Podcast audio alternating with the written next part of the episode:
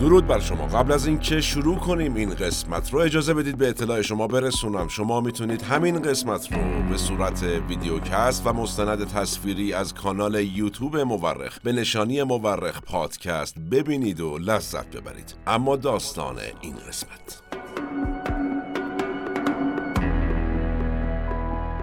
یه ون بزرگ. با لوگوی سونی دور تا دورش و یک عروسک بزرگ از یک روباه کارتونی روی سقفش. از توکیو راه افتاد رفت کیوتو در ژاپن. رفت مستقیم جلوی دفتر مرکزی شرکت نینتندو وایساد دستی کشید بلندگو روشن کرد و فریاد زد. هی ماریو منم کرش. اومدم چیکار کنم؟ اومدم دهن تو مورد عنایت قرار بدم.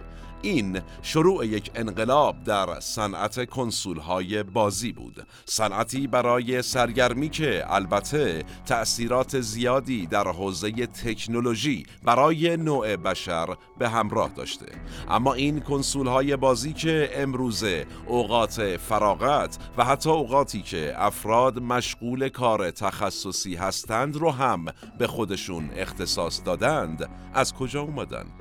و تا به امروز و این لحظه چطور در تاریخشون با هم رقابت کردند. سلام من احمد آشمی هستم و این اپیزود پنجاب و هشتم از پادکست مورخه که تیر ماه 1402 منتشر میشه.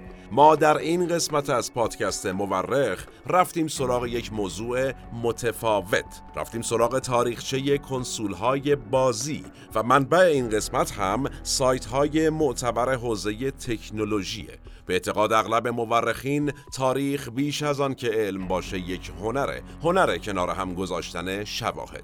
ما در پادکست مورخ هر بار یکی از پازل های تاریخ رو کنار هم می‌ذاریم. شما می‌تونید تمامی قسمت های پادکست مورخ به انزمام این قسمت رو از طریق کانال یوتیوب مورخ به نشانی مورخ پادکست به صورت مستند تصویری یا ویدیو پادکست ببینید و بشنوید و لذت ببرید. نظر فراموش نشه و نوش گوش هاتون EA Sports اون ونی که الان گفتم رفت بلنگوش رو روشن کرد و داد و بیداد کرد و در ذهن نگه دارید جلوتر باهاش کار داریم. تو پرانتزم عرض کنم که منابع این قسمت از مورخ سایت های معتبر حوزه تکنولوژیه. اما این قسمت یه مقدار با سایر قسمت ها فرق داره. یعنی چی؟ ما از تاریخ سیاسی اجتماعی فاصله گرفتیم در این قسمت. رفتیم سراغ پدیده ای که خیلی از ماها باهاش سرگذشت شخصی خودمون رو داریم. مثلا قبل از شروع این قسمت یعنی ضبطش در استودیو پیکان یه بحثی در گرفت که هر کدوم از ما راجع به بازی هایی که بیشترین خاطره رو باشون داریم صحبت کردیم. بنده که اصلا فیفا باز بودم با پلیستیشن وان. یعنی 98 و 99 تو کلوب بازی می‌کردیم. کسی هم بودیم برای خودمون. بر حال ادعامون می‌شد در حال حاضر هم میشه. در خدمتتون هستم. کامنت بفرمایید قرار بازی بذاریم. حامد سیاسی راد نویسنده مورخ. از دوران آتاری این آتاری گوشکو بیا یادش بود بازی هواپیما؟ تا بگی بیا. تا ماریو در میکرو هرکولس سگا تیکن پلیستیشن وان. اصلا خیلی ماشاءالله سر شلوغ بوده حامد. و فیفای پلیستیشن وانو تو و کانتر استرایک بازی کردن تو گیم هم یادش بود. البته بندم یه در واقع دستی بر آتش تیکن دارم. اونم ادعا میشه. کامنت بفرمایید ولی فیفا اصلا قرار بازی می‌ذارم. خانم نازیلا که مدیر تولید ماست ایشون کرش باز بوده. یعنی حتی کرش بازیه ها کراش نه کرش. و مورتال کمبت هم تو روحیه خاصه ایشون قرار می‌گرفته بازی می‌کرده. لموند قهرمانی هاست تدوین می‌کنه در واقع مورخ رو. جی تی ای بازی می‌کرده و بعدم ردد بعد من گفتم ردت چیه؟ گفت همون نسخه وسترن جی تی ای مسکه. البته که لمونت خیلی بازی استراتژیک دوست داشته و داره و دوتا دو و البته وارکرافت هم خیلی حرفه‌ای بازی می‌کرده. سعید قلیپور که دستیار تدوین ماست هم چی بازی می‌کرده؟ فارکرای و فورتنایت و یه بازی دیگه هم گفت خیلی سخت بود که حالا کار نداریم. من رو اونم البته ادعا میشه. علی رضای قصه ما که الان اینجا صدا بردار و دستیار تهیه ما در فرمان داره میخنده الان جوانتر از ماست به هر حال و بازی جدیدتری هم طبیعتا انجام داده. مثلا Fortnite رو گویا خیلی دوست داشته و البته Call of Duty باز قهاریه که قرار شده سر فرصت بنده برسم خدمتشون کارو در بیارم اونجا هم ادام میشه.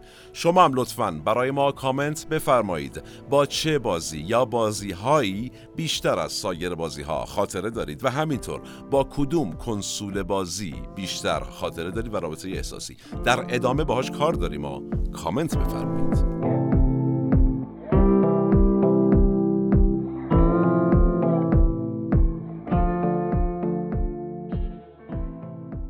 ما این قسمت رو با یک کلکل بین شرکت سونی و شرکت نینتندو شروع کردیم ابتدا. کلکلی که در دل نسل پنجم کنسول های بازی که در 1996 اتفاق افتاد سر و صدای زیادی کرد. یعنی تا قبل از 1996 چهار نسل از کنسول های بازی اومده بودند در بازار با هم درگیر شده بودند و کلکل کرده بودند. بنابراین اجازه بدید بریم ببینیم اونا چی شدن. برای پرداختن به نسل اول کنسول های بازی باید بریم به دوران پیش از جنگ جهانی دوم. زمانی که نازیسم در آلمان حاکم بود و به همین دلیل خیلی از شهرهای علمی این کشور حالا یا به واسطه یهودی بودن یا کمونیست بودن از آلمان فرار کردند. یکی از این افراد آقایی بود به نام رالف اچ بایر مهندس یهودی تبار آلمانی که ممکن بود توسط نازی ها کشته بشه اما تونست به همراه پدر و مادرش از آلمان فرار کنه و بره آمریکا و اینطوری بشه پدر بازی های ویدیویی. با شروع جنگ جهانی دوم بایر به ارتش آمریکا پیوست و تا 1946 خدمت کرد. بعد برگشت سر کار خودش یعنی حوزه الکترونیک و مشخصا صنعت تلویزیون. بایر مدتی در شرکت بزرگی مثل آی بی ام هم کار می‌کرد و بعد شرکت خودش رو تأسیس کرد که مسئولیتش ساخت و توسعه سیستم های الکترونیکی برای کاربردهای نظامی بود. اینجا بود که اولین کنسول بازی ساخته شد. یعنی در واقع از دل فناوری نظامی کنسول بازی اختراع شد.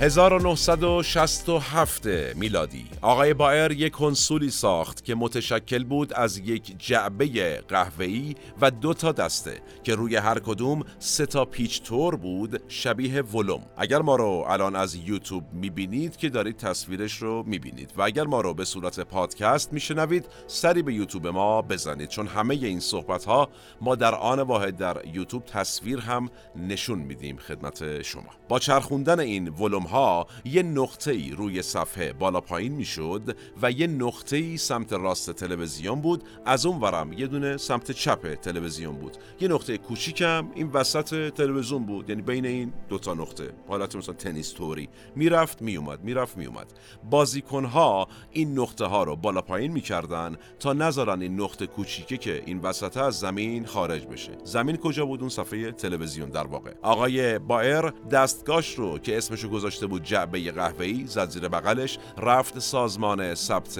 اختراع. یه روایتی هست میگن کارشناسان ثبت اختراعات کارای اداری و بوروکراتیک و ول کرده بودن. نشسته بودن کف زمین داشتن بازی می‌کردن این اختراع آقای بایر خلاص آقای بایر اختراعشو در 1972 میلادی ثبت می‌کنه و بعد هم یه شرکتی تأسیس کرد آقای بایر به اسم مگناوکس و اینطوری اختراعش به تولید انبوه رسید. شکل و ظاهرش رو هم عوض کرد البته. بعد هم یه سری تلق درست کرد شبیه مثلا زمین تنیس یا زمین فوتبال که روی تلویزیون وصل می‌شد نصب می‌شد در واقع که حال و هوایی عوض شه. اسم دستگاهشم از جعبه قهوه‌ای تغییر داد به اودیسه نسل اول. واقعا اسمش بد بود دیگه. و اینطوری داستان کنسول های بازی آغاز شد.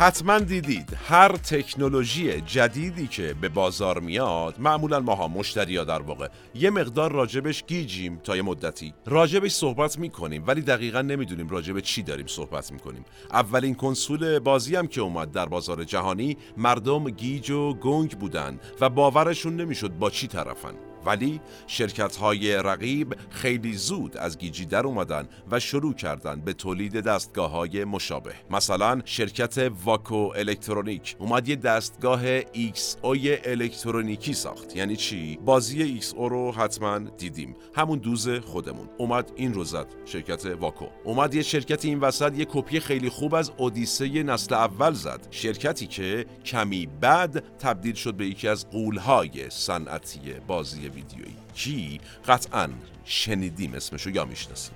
کمپانی آتاری.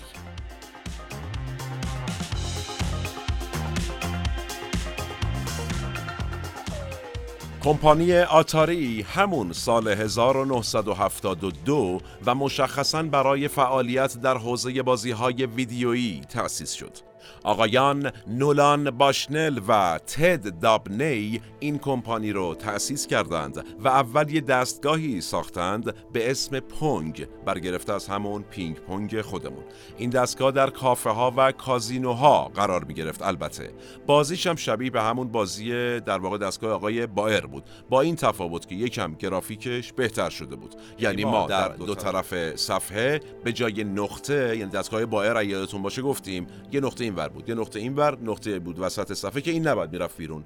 به جای نقطه تو این دستگاه آتاری خط می‌دیدیم. یه خط چینی هم برای وسط صفحه کشیده شده بود در این دستگاه جدید و نیازی هم به در واقع نصب این تلقای مدلای مختلف نبود. گوشه تصویرم امتیازات بازیکنها رو نشون می‌داد. خیلی چیز باحالی بود اون زمان. بعد هم سری خانگی این دستگاه پونک ساخته شد و عرضه شد. دعوای بین مگناوکس و آتاری بالا گرفته بود. حالا هر کدوم می‌خواستن مزیت‌های خودشون رو به کنسول هاشون اضافه کنند. آتاری که گرافیک رو بهبود داده بود. مگناوکس اومد صدا گذاشت روی بازیهاش و اینطوری بازی ها با صدا شدند در تاریخ کنسول های در واقع بازی. وسط این دعوا و درگیری و کلکل بود که شرکت کولکو اومد دستگاه تلستار رو ازش رونمایی کرد که مزیتش چی بود؟ رنگی شده بود. صفحه بازی ها رنگی بود و می‌شد سرعت توپ رو هم بالا پایین کرد و این یک اتفاق خارق العاده به حساب می اومد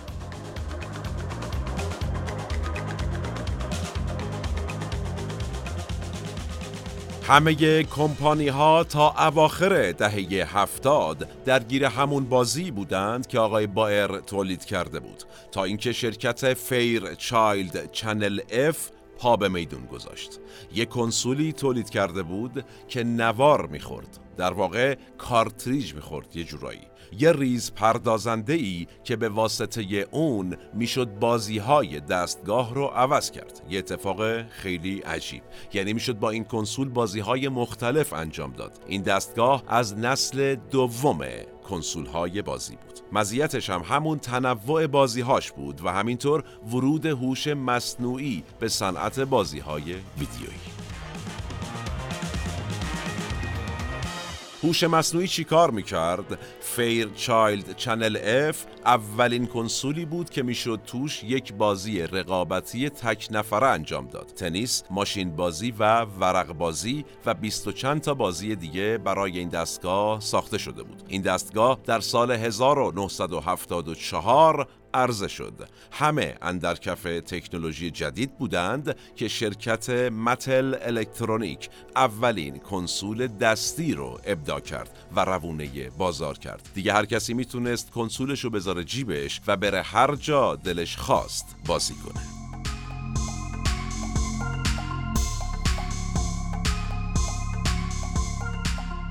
اینجای داستان تلستار یه ابداعی می‌کنه در کنسول جدیدش که البته اون زمان کارش خیلی نمی‌گیره ولی بعدا شرکت نینتندو می‌تونه از این تکنولوژی استفاده کنه و حسابی بهتره کنه چی بود؟ تفنگ یه تفنگ که می‌گرفتی رو به صفحه و شلیک می‌کردی و حال می‌کردی. حالا چجوری کار می‌کرد؟ تفنگ صفحه تلویزیون رو اسکن می‌کرد و اگر اسکنرش رو به نقطه رنگی بود که براش تعریف شده بود شما زده بودی به هدف. در واقع این یک خلاقیت بود در بازاری که داشت گسترده می‌شد. ولی مدتی بود خلاقیت عظیمی تو شکل نگرفته بود. تقریبا تمام شرکت های تولید کننده کنسول همون بازی های خیلی خیلی ساده رو در دستگاه هایی با شکل و ظاهرهای متفاوت داشتن عرضه می کردن. با این حال نسل دوم کنسول ها داشت حسابی بین مردم دنیا جا باز می کرد جالبه توجه کنیم که دستگاه آتاری 2600 یا همون آتاری دسته گوشکوبی که بچه های دهه 60 ما حسابی ازش خاطره دارن مربوط به همین نسله در واقع اولین کنسولی بود که توش از جویستیک استفاده شده بود. یعنی از اهرمی برای بازی. همون دسته گوشکوبی جویستیک بود در واقع. آتاری 2600 به قدری محبوب شد که سایر شرکت ها هم کاری کردن که کارتریج های آتاری بازی هاش روی دستگاه های اونا قابل بازی باشه. آتاری در مدل 2600 اومده بود برای بازی هاش کاراکتر سازی هم کرده بود. مثلا کاراکتر پکمن در این نسل از کنسول های بازی آتاری خلق شد و بعد حسابی معروف شد.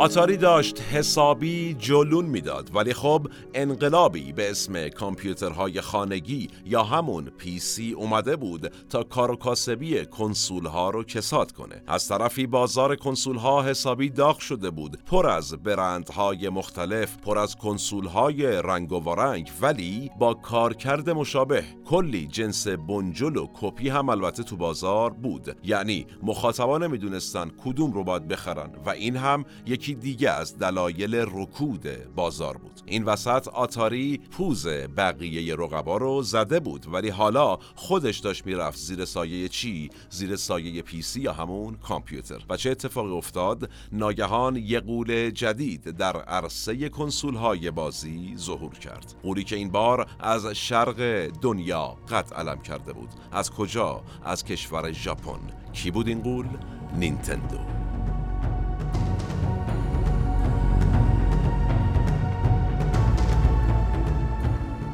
عمر شرکت نینتندو برعکس بقیه شرکت های ساخت کنسول بازی اون زمان طولانی بود اتفاقا. نینتندو 1886 میلادی شروع به کار کرده بود و ورق بازی تولید می کرد چه بازی؟ بازی به نام هانافودا. بازی که بین باند تبهکار یاکوزا بسیار محبوب بود. از میانه قرن بیستم نینتندو وارد عرصه ساخت اسباب بازی هم شده بود و وقتی بازی های ویدیویی ظهور کردند نینتندو هم اومد به بازار جدید تا یه وقت قبل نمون از دنیا. اولش هم یه دستگاهی به اسم Color TV Game زد که از جنس همون کنسول های نسل دوم بود. با این تفاوت که زبون بازی ها ژاپنی بود. اما حالا وقت انقلاب نینتندو بود. وقت ورود به نسل سوم کنسول های بازی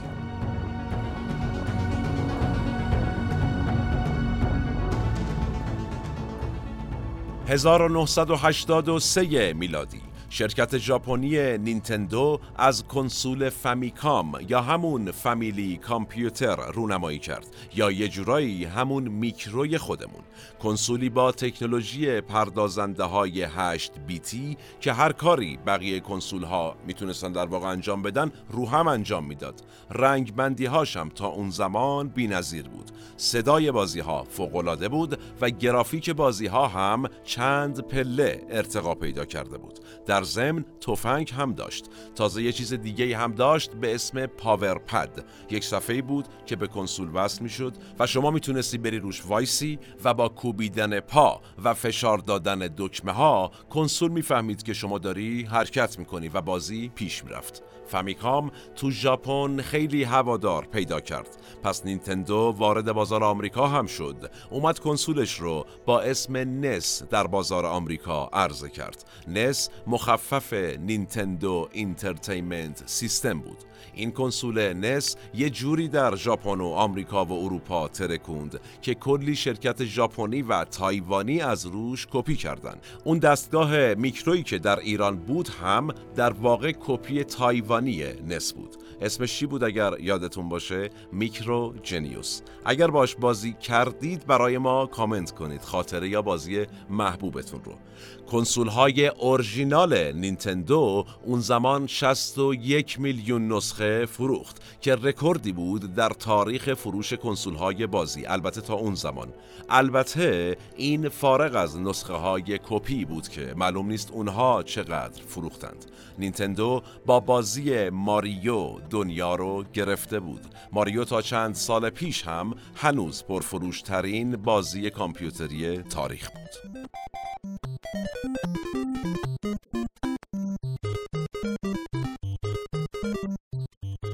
هم نسل های ما خیلی خوب. یادشون هست که رقیب میکرو در کلوب های بازی و در خونه ها دستگاه سگا بود. در 1985 میلادی کنسول جدید سگا برای رقابت با نینتندو به بازار اومد. کنسول سوپر سیستم کنسولی که پرچمدار بازیش چی بود؟ سونیک. روباه تیزپایی که نماد سرعت و در واقع سگا اینطوری داشت سرعت کنسولش رو به رخ رقبا و مشتریاش میکشوند. البته سگا در ابتدای مسیرش شکست خورد. چرا؟ اومد یه تکنولوژی خفن رو به کنسولش اضافه کرد. عینک سبودی. یعنی ملت در 1985 میلادی می‌تونستن سبودی بازی کنن. ولی خب عینک های سبودی به شدت برای پلیرها سردرد می آورد و همین باعث شد کنسول جدید سگا در ابتدا البته شکست بخوره. سگا سریع یه نسخه جدید از کنسول منتشر کرد و دیگه اصلا جایی حرفی از سبودی هم نزد گفت اصلا فراموش کنید یه چیزی بوده.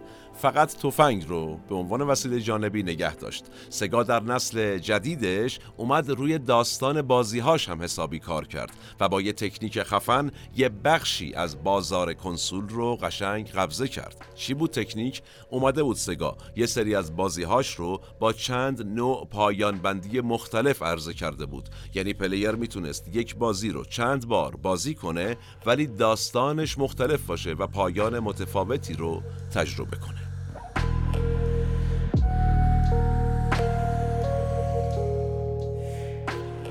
1987 میلادی. یه شرکت آمریکایی به نام NAC با کنسول توربو گرافیکس وارد رقابت با نینتندو و سگا شد و گرافیکی رو ارائه کرد که اون زمان بی‌نظیر بود. این سیستم از پردازنده 16 بیتی استفاده کرد که خب همین باعث شد دنیای کنسول ها وارد نسل چهارم خودش بشه. سگا برای اینکه عقب نیفته اومد کنسول سگا جنسیس رو معرفی کرد کنسولی 16 بیتی از نسل چهارم که تو ایران هم حسابی ترکوند اون زمان.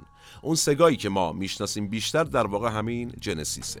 از اون طرف کنسول سوپر نینتندو هم به بازار اومد. در واقع اگرچه یه شرکت دیگه اومده بود نسل چهارم رو شروع کرده بود ولی باز هم رقابت اصلی بین نینتندو و سگا و در واقع بین ماریو و سونیک بود.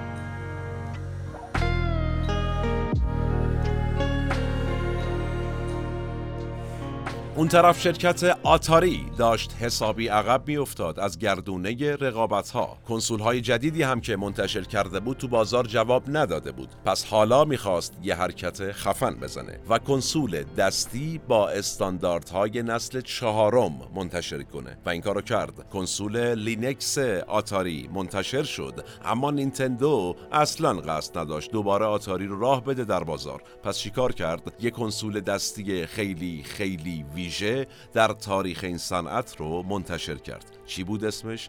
گیم بوی احتمالا خاطرتون هست. کنسولی که نه رنگ داشت و نه نور پس زمینه یعنی تو شب نمی‌شد بازیش کرد. اما چنان بازی های جذابی رو اون زمان با داستان های فوق تو این گیم بویش گنجونده بود که در دوره رنگ و نور و گرافیک 119 میلیون نسخه از گیم بوی فروش رفت. آتاری شکست سختی خورد. و رفت برای خودش یه جورایی در نهایت هم کم کم از بازار حذف شد و دیگه کنسول بازی جدیدی تولید نکرد.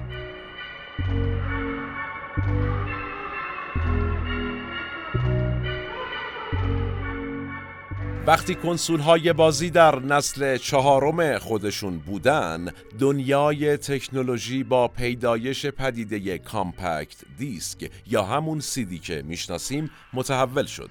شرکت سونی و شرکت فیلیپس به شکل مشترک روی پروژه سیدی کار کردند و در 1981 ابداعش کردند و در 1991 میلادی اون رو تجاری کردند. و حالا وقتش بود از اختراعشون در حوزه های مختلف بهره برداری کنند. اختراعی که انقلابی بود در عرصه ذخیره سازی داده. حجم ذخیره سازی به شکل چشمگیری بالا رفته بود و حالا می‌شد برای کنسول های بازی هم از این اختراع استفاده کرد شرکت فیلیپس با شرکت مگناوکس همراه شد تا کنسولی با قابلیت خوندن دی منتشر کنه. کنسول شرکت فیلیپس اما شکست خورد. چرا؟ در عمل همون بازی های نسل قبل بود فقط روی دی عرضه شده بود چیز جدیدی نداشت. بازی های جدید این کنسول هم کلا چنگی به دل نمی‌زد. در واقع انگار فقط می‌خواست بدوه قبل از دیگران از دی در کنسول بازی استفاده بکنه چند تا شرکت دیگه هم کنسول های سیدی خور منتشر کردند از جمله سگا یا پاناسونیک اما شرکت نینتندو داشتیم وسط چی کار می‌کرد؟ نینتندو داشت با شرکت سونی همکاری می کرد تا سونی برای کنسول های نینتندو سیدی رام درست کنه. ولی این اتفاق در نهایت نیفتاد. همکاری موفق نبود. عواست این همکاری دعواشون میشه و این دوتا شرکت از هم جدا میشن. در نتیجه وقتش بود که سونی خودش تنهایی پا برسه بذاره و انتقام دعواش رو از رفیق سابقش بگیره.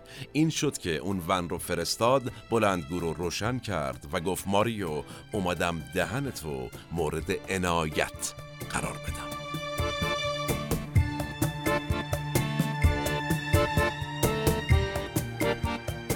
خب یادتون هست که ابتدای قسمت گفتیم ون سونی با عروسک کراش رفت در دفتر نینتندو و رجس خوند و گرد کرد رفت. این رجزخونی به نوعی شروع نسل پنجم کنسول های بازی بود جایی که پلیستیشن سونی با پردازنده های 32 بیتی و 64 بیتی در 1994 میلادی انقلاب و قوقا کرد. گرافیک های بازی ها سه‌بعدی شده بود و سیدی نقش اول رو در این نسل داشت ایفا می کرد چه اتفاقی افتاد؟ نینتندو 64 سگا ساترن نینتندو گیم بوی کالر یعنی شرکت های رقیب هرچی در توان داشتند برای رقابت با سونی رو کردند. ولی عصر عصر پلیستیشن بود.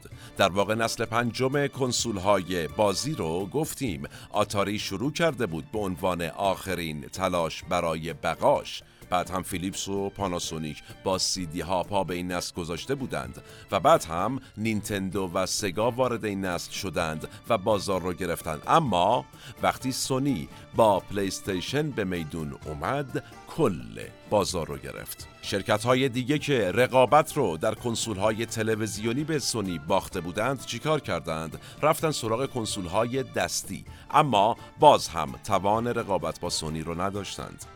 تو بخش دستی کنسول های بازی هم تا آخر قرن بیستم این سونی بود که با پاکت استیشن تونسته بود بازار رو قبضه کنه.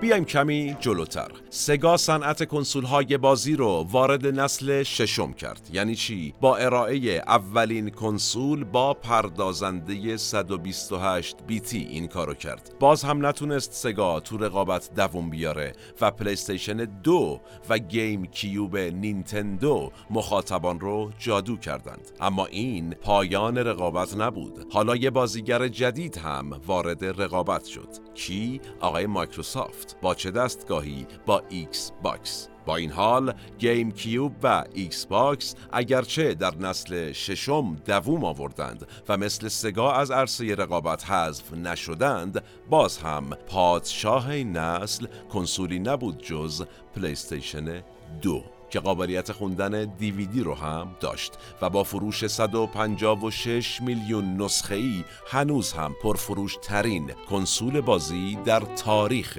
کنسول های بازی است.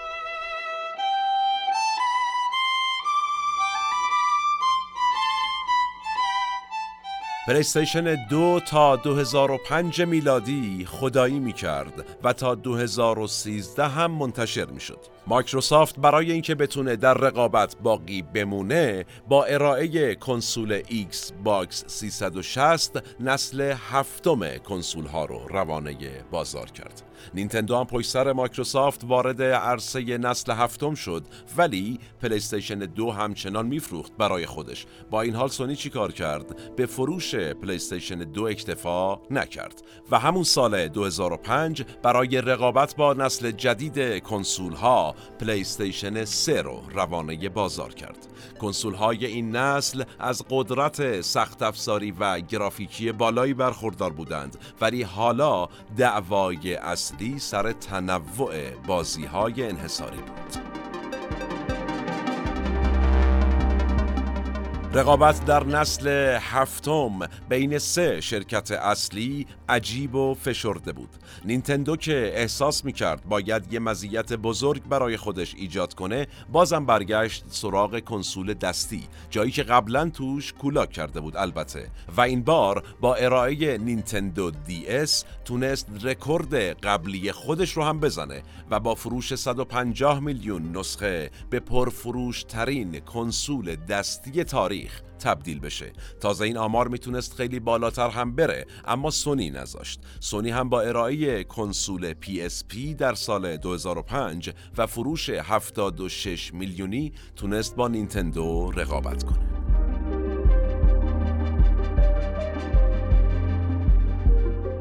رقابت در کنسول های تلویزیونی هم بسیار داغ بود.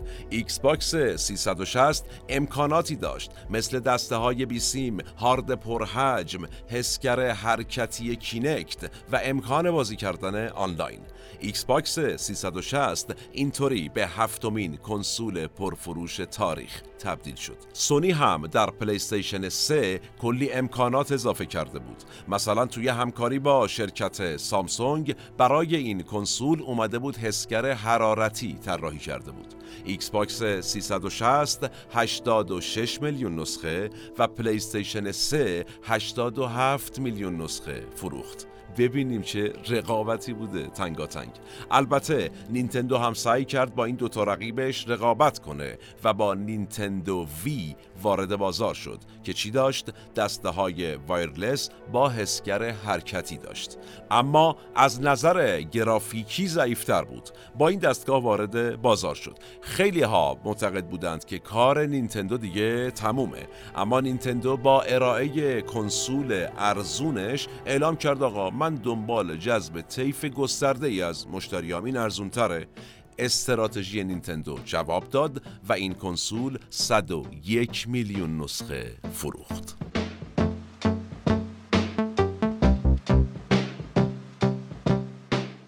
قبل از اینکه بریم سراغ نسل بعدی کنسول های بازی راجع به یک کنسول دستی عجیب غریب اجازه بدید صحبت کنم. خیلی بامزه است. اسمش چیه؟ کنسول گیزموندو. احتمال خیلی زیاد نشنیدید. دلیلم داره نشنیدید. یک کنسولی بود افتضاح که توسط یکی از گنده های مافیای سوئد ساخته شد.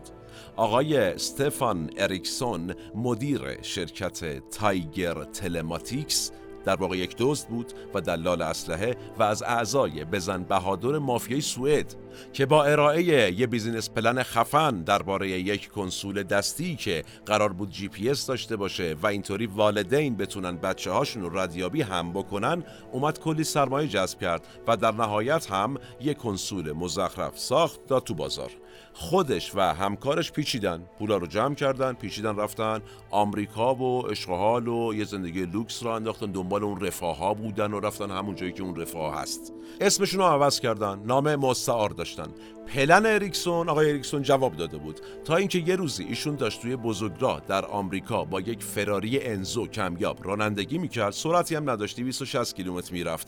تصادف می‌کنه چپ می‌کنه زنده میمونه. یعنی خراش بهش نمیفته پلیس دستگیرش می‌کنه گندش در میاد و در واقع دیگه میره زندان و ادامه ماجرا. این قسمتش هم جالبه که فراری اومد اینو کرد تبلیغ خودش. گفت آقا ماشین من با 260 تا چپ می‌کنه راننده خش بهش یعنی در واقع سرنشین خط بهش نمیافته. و بنابراین سایپا مطمئن.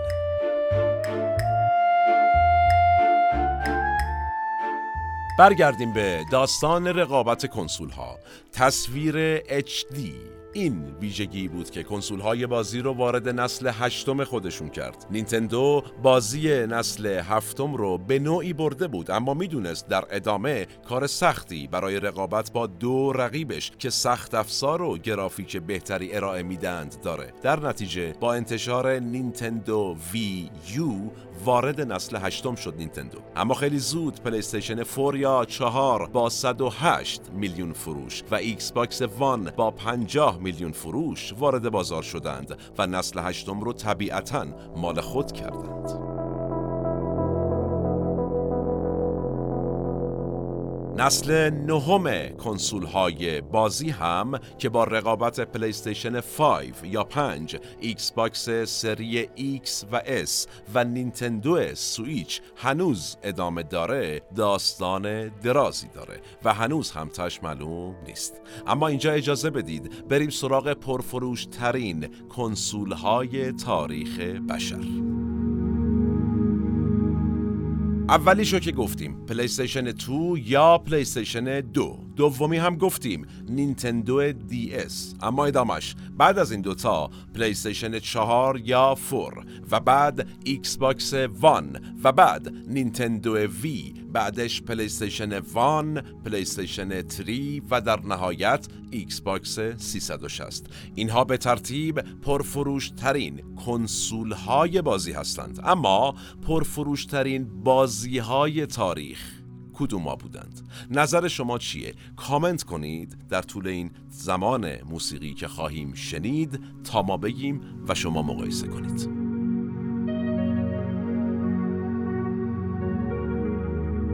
ما ابتدای این قسمت هم از شما خواسته بودیم که برای ما کامنت کنید با چه بازی بیشتر خاطره دارید.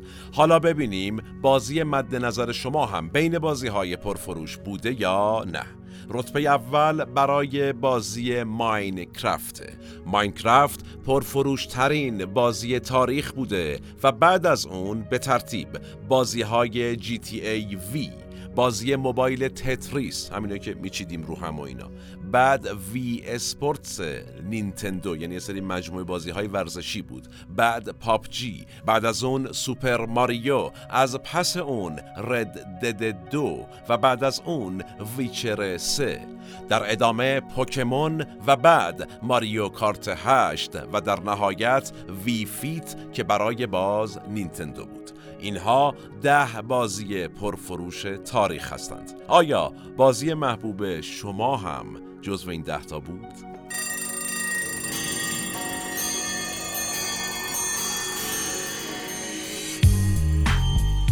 تاریخ کنسول های بازی تاریخ مدرن ترین سبک تفریح سازی و البته جدیدترین نوع آموزشه تاریخی که اگرچه حدود 50 سال قدمت داره اما تازه اول راهشه و حتما در آینده سپرایز های بیشتری برای انسان قرن 21 خواهد داشت. همونطور که زمانی سگا و آتاری رو بازی می کردیم و اگر به ما می گفتند روزی پلی استیشن 5 یا فلان ایکس باکس یا نینتندو رو بازی خواهی کرد میخندیدیم. امروز هم اصلا نمیشه پیش بینی کرد که آینده این صنعت چه سورپرایز هایی برامون به همراه خواهد داشت. بررسی این تاریخ یه چیز دیگه هم به ما نشون داد. اینکه بازار چقدر بیرحمه. یه تعلل کوچیک یه تصمیم اشتباه می‌تونه چطور یک شرکت رو از بازار حذف کنه؟ و از اون طرف یه خلاقیت و سیاست درست چطور می‌تونه یک کمپانی رو به اوج برسونه؟ البته این فقط در کمپانی ها نیست در تاریخ تکرار میشه. زمان ما به فرجام رسید و کلام ما هم. من احمد آشمی هستم و تنها نیستم. این اپیزود هم به همت تیم پادکست مورخ در استودیو پیکان تهیه و تولید شد. تا چند روز آتی و موضوع جذاب بعدی سالم باشید و در صلح شما رو به تاریخ میسپارم و میبینمتون.